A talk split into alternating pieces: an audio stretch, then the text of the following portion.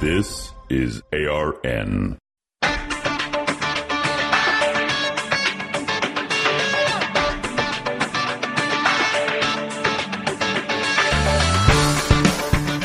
Decidedly Christian, distinctly biblical, and just a little bit nuts. This is Squirrel Chatter. And welcome to the Piney Woods, ladies and gentlemen. I am your squirrel, the host, coming to you from the ARN studios, high atop the tallest tree in the Piney Woods. It is Wednesday, the 20th day of December 2023. This is Squirrel Chatter, a podcast dedicated to scripture, theology, history, current events, and whatever else I want to talk about. We webcast every Monday through Friday at 7:30 a.m. Mountain on Twitter, Facebook, and Rumble, and then the podcast is available for download wherever you find fine podcasts. Squirrel Chatter is a proud member of the Christian podcast community. You can head on over to christianpodcastcommunity.com, check out all the great curated podcasts that are over there, and you are certain to find something worth listening to. I guarantee it. Hey, how you doing this morning? It is Wednesday. Oh, slept good last night. Did not want to wake up this morning. Just, uh, just wanted to stay snuggled in bed. It's uh, about 30 degrees here in the piney woods outside, and and uh, it's it's winter. We haven't had any snow in a in a few days. Um, actually, had some rain yesterday. It got up above freezing, and we had rain. It's just it's it's actually typical weather for us. Um, it's always iffy if we're going to have a white Christmas or not. now, there are places very close to me that get a lot of snow every year. Um, but here uh, at Squirrel Manor, it has never been a huge snow area. Now, just west of us, as you climb up towards Lookout Pass, they get a lot of snow because the, the clouds come over the mountain and dump right there. Of course, there's a ski area right on top of at the pass um, straddles Montana and Idaho. That uh, in the uh, in the lodge, there's a clock on one end of the lodge that's Idaho time, Pacific time, and there's a clock on the other end of the lodge that's Montana time, because um, it is right on the state line. But that is uh, they get a lot of snow. We don't here at the bottom of the valley. We're we're we're close to the lowest part of the valley. Um, You've got the St. Regis River. You know, St. Regis is actually the, the, the low point along this line between uh, Lookout Pass and Missoula along I 90, and we're a little bit east of St. Regis. But the Clark Fork River is flowing downhill from Missoula, and the St. Regis River is flowing downhill from the pass. And uh, it meets the Clark Fork, and then the Clark Fork continues to flow, but it turns northeast and runs up um, where it intersects with the Yellowstone River and then continues down through Plains and Thompson Falls to um, Pend Idaho. Um, so, you know, we're we're we're at the bottom of a of a trough, and so it's it's relatively warm here and I say relatively, you know, you just have to go a little ways north, south, east, or west, and you're going to run into much more severe weather than we get here at the Piney Woods, which is actually something I'm thankful for. I, I, don't like shoveling snow, which thankfully we haven't had to do yet this. Um, but that rain that came down here last night, that was snow up in the hills, so we'll take it. Uh, I got my uh, youth group Christmas party tonight. Looking forward to that. I am not sure. I think we're, I think we're decorating Christmas cookies. I think that was the activity that was decided upon. So we're going to be making big Christmas sugar cookies. Bummer, huh? so that's the evening tonight. Looking forward to that. Um, uh, so let's see. Is there anything else going on? I can't think of anything. So, what do we got today? We have scripture readings. We have our prayers from the Book of Common Prayer. We have a reading from John MacArthur's Daily Readings from the Life of Christ. And then our study Bible level Bible study of Deuteronomy continues. And we are in Deuteronomy 21 18 to 23. We're just going to do those few verses there to finish up chapter 21. And then we can start chapter 22 next Tuesday on Boxing Day. Always an interesting. That was a holiday I never understood until college when I finally realized what Boxing Day was all about. We'll talk about that next week. All right. Let us begin with the prayer of confession from the 2019 Book of Common Prayer. Almighty and most merciful Father, we have erred and strayed from your ways like lost sheep. We have followed too much the devices and desires of our own hearts. We have offended against your holy laws. We have left undone those things which we ought to have done, and we have done those things which we ought not to have done. And apart from your grace, there is no health in us.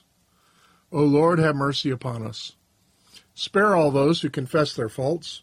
Restore all those who are penitent, according to your promises declared to all people in Christ Jesus our Lord. And grant, O most merciful Father, for his sake, that we may now live a godly, righteous, and sober life, to the glory of your holy name. Amen. Grant to your faithful people, merciful Lord, pardon and peace, that we may be cleansed from all our sins, and serve you with a quiet mind, through Jesus Christ our Lord. Amen. And now our prayer for the reading of the Word. Blessed Lord, who caused all holy scriptures to be written for our learning, grant us so to hear them, read, mark, learn, and inwardly digest them, that by patience and the comfort of your holy word we may embrace and ever hold fast the blessed hope of everlasting life, which you have given us in our Savior Jesus Christ, who lives and reigns with you in the Holy Spirit, one God, forever and ever. Amen. All right. Our scripture readings today are Genesis 13 and Psalm 13. So I need to navigate. I really should get this done before the program starts. Have everything ready to go. Mm. I am drinking Montana Coffee Traders Trailblazer blend this morning. And this will be my coffee through the holidays because I just ordered a uh, just opened a five pound bag, so I will be going through that. I've got I've got actually quite a few bags of coffee out on the shelf right now. I uh, ran out of coffee about a week ago, and, and so I ordered some Herb's House, I ordered some Montana Coffee Traders, and I picked up some uh, San Francisco Bay French roast at Costco. So I've got I've got coffee. I will be a caffeinated squirrel. Okay, Genesis chapter 13. So Abram went up from Egypt to the Negev, he and his wife and all that belonged to him, and Lot with him. Now Abram was very rich in livestock, in silver and in gold. And he went on his journeys from the Negev as far as Bethel, to the place where his tent had been at the beginning, between Bethel and Ai, to the place of the altar which he had made there formerly. There Abram called upon the name of Yahweh. Now Lot, who was going with Abram, also had flocks and herds and tents, and the land could not sustain them while living together for their possessions were so abundant that they were not able to live together. And there was strife between the herdsmen of Abram's livestock and the herdsmen of Lot's livestock. Now the Canaanite and the Perizzite were living then in the land. So Abram said to Lot, Please let there be no strife between me and you, and between you and me, nor between my, her- my herdsmen and your herdsmen, for we are brothers. Is not the whole land before you? Please separate from me. If to the left, then I will go to the right. Or if to the right, then I will go to the left. Then Lot lifted up his eyes and saw all the valley of the Jordan, that it was well watered everywhere. This was before Yahweh destroyed Sodom and Gomorrah, like the garden of Yahweh, like the land of Egypt as you go to Zoar. So Lot chose for himself all the valley of the Jordan, and Lot journeyed eastward. Thus they separated from each other. Abram lived in the land of Canaan, while Lot lived in the cities of the valley, and moved his tents as far as Sodom. Now the men of Sodom were evil and sinners, exceedingly so against Yahweh. And Yahweh said to Abram after Lot had separated from him, Now lift up your eyes and look from the place where you are, northward and southward, eastward and westward. For all the land which you see I will give to you, and to your seed forever and I will make your seed as the dust of the earth, so that if anyone can number the dust of the earth, then your seed can also be numbered. Arise, walk about the land through its length and breadth, for I will give it to you. Then Abram moved his tent and came and lived by the oaks of Mamre, which are in Hebron, and there he built an altar to Yahweh. Psalm 13. For the choir director, a psalm of David. How long, O Yahweh, will you forget me forever? How long will you hide your face from me? How long shall I take counsel in my soul, having sorrow in my heart all the day? How long will my enemy be exalted over me? Look and answer me, O Yahweh my God. Give light to my eyes, lest I sleep the sleep of death, lest my enemies say, I have overcome him, and my adversaries rejoice that I am shaken. But I have trusted in your loving kindness. My heart shall rejoice in your salvation.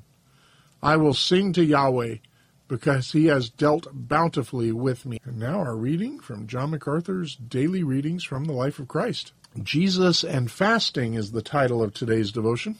Whenever you fast, do not put on a gloomy face as the hypocrites do, for they neglect their appearance so that they will be noticed by men. Truly I say to you, they have their reward in full. Matthew 6:16. the Greek word for fast literally means not to eat, to abstain from food. But by the time of Christ, fasting had been perverted and twisted beyond what was scriptural and sincere. Fasting had become a ritual to gain merit with God and attention before men. It was largely a hypocritical religious show. Many Pharisees fasted twice a week, Luke 18 to 18:12, usually on the second and fifth days of the week. They picked these days supposedly because on them Moses received the tablets of the law from God on Mount Sinai. But they also happened to be the two major Jewish market days when cities and towns were crowded with farmers, merchants, and shoppers, where public fasting would have the largest audience. Those wanting to call attention to their fasting would put on a gloomy face and neglect their appearance in order to be seen fasting by men. They would wear old clothes, sometimes purpose, purposely torn and soiled, mess up their hair, cover themselves with dirt and ashes, and even use makeup to look pale and sickly. But this kind of fasting is a sham and mockery. Those whom Jesus condemned for fasting in order to be seen by men were pretentiously self righteous. God was of little concern in their motives or their thinking, and so he had no part in their reward. The reward they wanted was recognition by men, and that's what they got. Ask yourself Are you sometimes guilty of feeling superior to others by the faithful way you observe various spiritual disciplines and religious expectations? What do these prideful feelings and comparisons take away from the purity of your times with God? How do they complicate your worship? Doing your doing your good works to be seen by men is the only reward you get in that situation. The self-righteous and the the uh, the prideful. I, I like what he said there about you know God mattered little to their thinking. They weren't thinking about God at all. They were thinking about themselves and how people viewed them. And that's a failing we all have, isn't it? You know, we, we want to be seen by people and and uh, applauded, but uh, that is not the way. All right, it is time for our study Bible level Bible study of Deuteronomy. Let me open my Bible here to Deuteronomy 21. I need to slide my keyboard so you'll hear some sliding noises as I make room for my Bible. Another thing I should have done before beginning the broadcast this morning. But hey, this is professional podcasting at its finest, folks. I'm paid nothing, and that's all you should expect. All right. So we've got two clauses again here. We've got 18 through 21, and then we've got 22 and 23. So this is going to finish up chapter 21. So verses 18 through 21. If any man has a stubborn and rebellious son who will not obey his father or his mother, and when they discipline him, he will not even listen to them, then his father and mother shall seize him and bring him out to the elders of his city at the gate gateway of his hometown. Then they shall say to the elders of his city, This son of ours is stubborn and rebellious. He will not listen to our voice. He is a glutton and a drunkard. Then all the men of this city shall stone him, and he will die. So you shall purge the evil from your midst, and all Israel will hear of it and fear. a lot of us, we read something like that and we think, man, that is harsh. That is harsh. Now, first off, we need to understand this is not the normal disobedience of a, of a child. Um, that those, you know, rebellious preteen and teenage years when a, a child is trying to express his independence from his parents trying to find his way into adulthood. That is not what's being discussed here.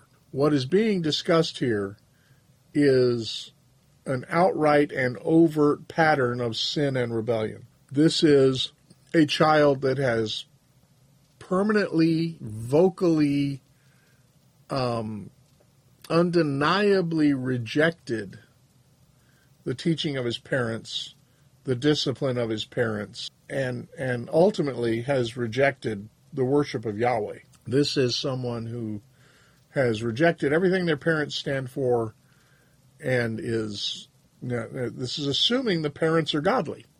This is assuming the parents raised the child to worship God and love him. So, you know, there's there's a lot of assumptions here. This is a, a long term pattern of rebellion who no sign of contrition or repentance in this child at all. Sorry about that. I didn't get to the cough button in time. And so this person is to be brought to the elders of the city at the gate of the hometown. Again, this is where the, the city elders would sit in judgment. This was the an understanding that judgment you know ruling, not just deciding cases. So these were the leaders of the city, the government of the city, and the parents were to bring this rebellious son in front of the elders of the city and essentially declare, you know, their failure as parents. Um, now, it's not necessarily their failure, but the failure of the child to to become the adult they would have wished him to be. So, it is harsh. It is harsh. But look at the look at the thing they say. This son of ours is stubborn and rebellious. He will not listen, listen to our voice. He is a glutton and a drunkard. This is the the the child that has gone bad, that has abandoned social norms, that has embraced a sinfully hedonistic lifestyle, seeking simply their own pleasure and gain. These are, you know, uh, there's there's more than just this is the the ne'er do well who adds nothing to society, does nothing but take to satisfy his own lusts and desires. These are extreme cases we're talking about here. As I said, this is not the the you know 16 or 17 year old high school kid who you know you caught drinking. This is a this is a severe ongoing long-term pattern of sin and rebellion. It says, And then all the men of the city shall stone him, and he will die. So you shall purge the evil from your midst, and all Israel will hear of it in fear. We've seen that phrase before in dealing with the death penalty, talking about purging the evil from your midst. We're going to get rid of these this rebellious young man before he can lead others astray, and we're going to make sure the other kids know about it so that they will know they ought not go down that path. So you shall purge the evil from your midst. So once again, we see there is a um, deterrent effect in enforcing the law.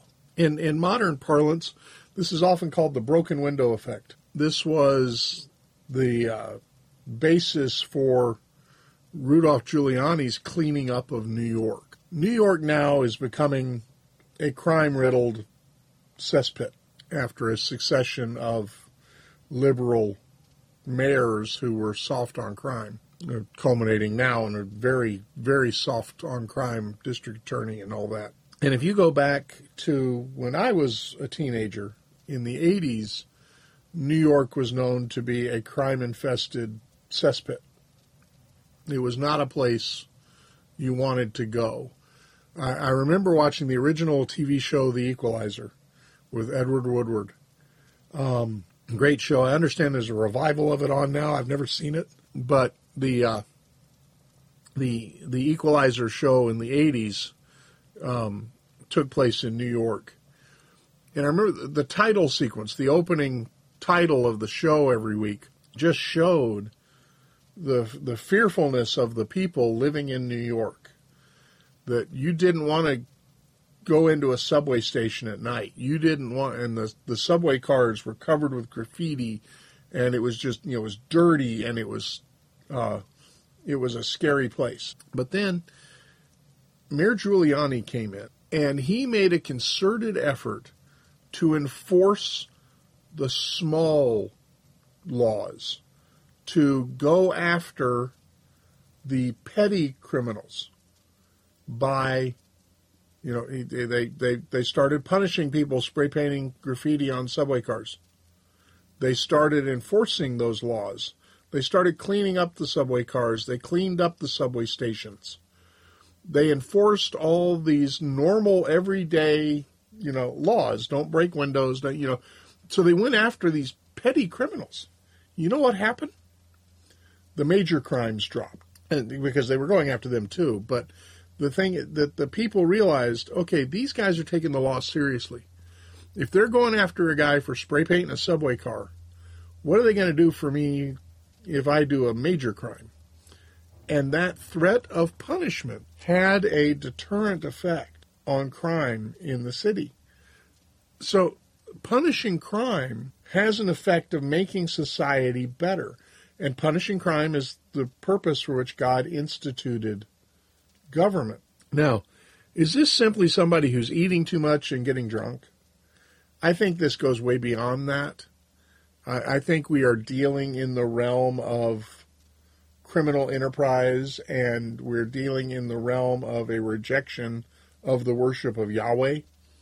The, like I said, we only got three verses here, and and it's a it's a uh, it's a it's a time of um, you know, there's, there's a lot left unsaid here, but it's it's important that you know this this this we see here a rejection of this young man and his behavior not just by his parents but by all the men of the city to the point where they put him to death so that they don't have to deal with him.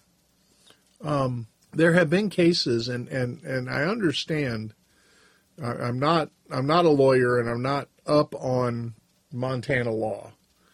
But Montana used to have a law, and maybe it still does, that it was a valid defense for a charge of murder to posit that the person killed needed killing. And this goes back to the vigilante days in Montana. Um, there's a, a, famous case that took place in uh, what's what's now the state capital of Helena, uh, right outside the state capital, a little gold mining town called Bannack, and uh, this was um, the the sheriff of Bannack was a man by the name of Henry Plummer. Well, Henry Plummer also happened to be the sheriff, or he was the sheriff. He also happened to be the leader of the the local bandits, and the the Plummer gang um, was robbing gold shipment, and so and but of course he being the sheriff was in charge of security for the gold shipments, so he was, you know, he knew which shipments to rob, right? Um, and uh, so this was the, you know, he would say, hey, there's a shipment of gold going out on Tuesday. That would be the wagon train that got hit, or the stagecoach that got hit on on Monday when there wasn't any gold on it, they wouldn't bother. On Wednesday when there wasn't any gold on it, they wouldn't bother.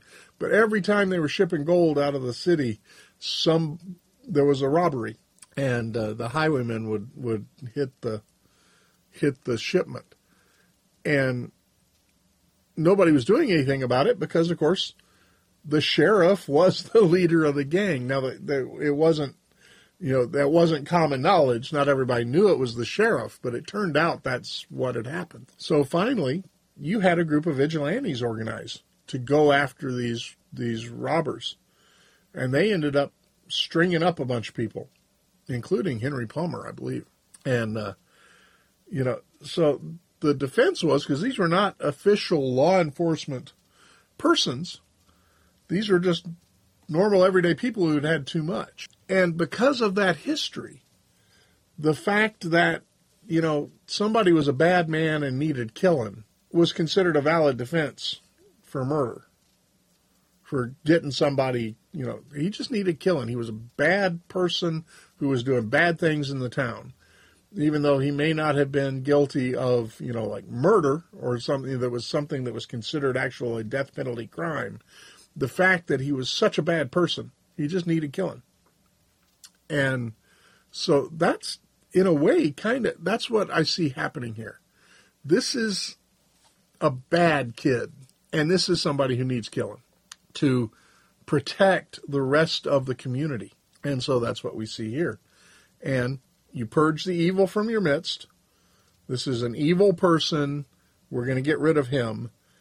And it has a deterrent effect on others who might wish to go down that road. And he will die, so you shall purge the evil from your midst. And all Israel will hear of it and fear. And that's the fear of being caught and punished for being a bad man. But then we have another clause here, verses 22 and 23. And this is, let me just read the passage. And if a man has committed a sin, the judgment of which is death, and he is put to death, and you hang him on a tree, his corpse shall not hang all night on that on the tree, but you shall surely bury him on the same day, because cursed of God is he who is hanged so that you do not make unclean your land, which Yahweh your God gives you as an inheritance. So this is not hanging somebody as a method of execution. That was not the method method of execution. We've seen the method of execution was stoning. You know, the whole community would take part in putting to death the evildoer by throwing stones at them. So this was, but after someone had been stoned, this is displaying the body. It's a warning. It's a, you know, look at what happens to you if you don't toe the line, sort of thing. And so the body would be hung as a warning. And they would hang it for the rest of the day on a pole. Um, you know, we saw this again in the Old West. And we've seen the old daguerreotype photographs from the 1800s of the coffin leaning against the wall with the body of the outlaw in it that, that they were put on display to to as a as a warning. Uh, you know, don't be don't be an outlaw here. Um, and so that that was what this was. It was hanging the body up to to uh, to display it as a, a a warning and as a a uh, testimony that, that that this crime has been punished. But God says, don't don't leave him hanging on the on a tree overnight. Take them down. So the body was not to be left on the pole overnight. It had to be buried by sunset. Um, and this is, you know, this is because cursed of God is he who is hanged. And we know that, you know, in Galatians 3.13, Paul quotes this text in regards to the Lord Jesus Christ about you know, he took the curse of our sin upon himself on the cross because cursed of God is he who hangs on a tree. Um, so this this law, on the one hand, doesn't have hanging as a method of execution, but at the same time, you know, the significance of this is is certainly there messianically and in regards to the gospel. All right. Next week we will pick up in Deuteronomy 22. Put the Bible away. And let us now recite our faith in the words of the Apostles' Creed. I believe in God, the Father Almighty, creator of heaven and earth. I believe in Jesus Christ, his only Son, our Lord. He was conceived by the Holy Spirit and born of the Virgin Mary. He suffered under Pontius Pilate, was crucified, died, and was buried. He descended to the dead. On the third day he rose again. He ascended into heaven and is seated at the right hand of the Father. He will come again to judge the living and the dead. I believe in the Holy Spirit, the Holy Catholic Church, the communion of saints, the forgiveness of sins, the resurrection of the body, and the life everlasting. Amen. Now for the third Sunday in Advent. O Lord Jesus Christ, you sent your messengers, the prophets, to preach repentance and prepare the way for our salvation. Grant that the ministers and stewards of your mysteries may likewise make ready your way by turning the hearts of the disobedient toward the wisdom of the just, that at your second coming to judge the world we may be found a people acceptable in your sight. For with the Father and the Holy Spirit you live and reign, one God, now and forever. Amen. For grace we pray. O Lord, our Heavenly Father, Almighty and everlasting God, you have brought us safely to the beginning of this day. Defend us by your mighty power that we may not fall into sin nor run into any danger, and that guided by your Spirit we may do what is righteous in your sight. Through Jesus Christ our Lord. Amen. For the unrepentant. Merciful God, you desire not the death of the sinner, not, desire not the death of sinners, but rather that they should turn to you and live. And through your only Son you have revealed yourself as the God who pardons iniquity. Have mercy on the unrepentant and those who do not believe. Awaken in them by your word and Holy Spirit a deep sense of their sinfulness and peril. Take from them all ignorance, hardness of heart, and contempt of your word.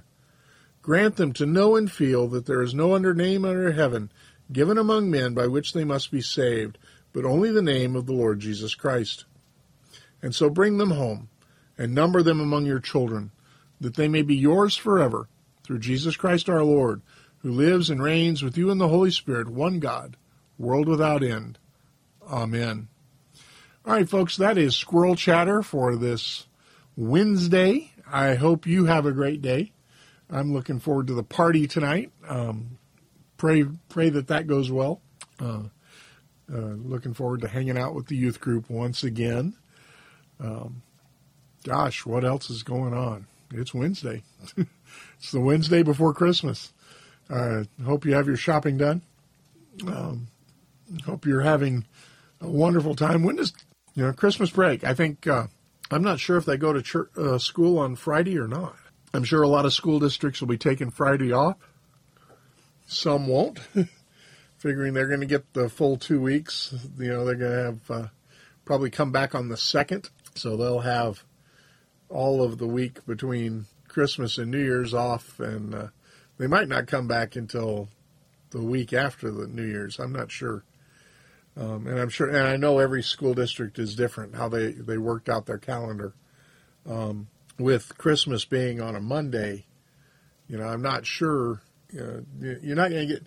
We always used to seem to get like two weeks at Christmas. You know, I'm looking back, but so it always seemed like a long time. It, it seemed like you were away from school for a long time during Christmas. So I'm thinking it might be two weeks. So I'm not sure when Christmas break starts for the kids and when it ends. Um, I know the university is is uh, between sessions. They they had finals week last week and all of that. All right, folks, have a great day. Do the things you ought to do. Don't do the things you ought not do. Whatever you do, do it for the glory of the Lord. We'll see you again here tomorrow another episode of Squirrel Chatter. Take care. God bless.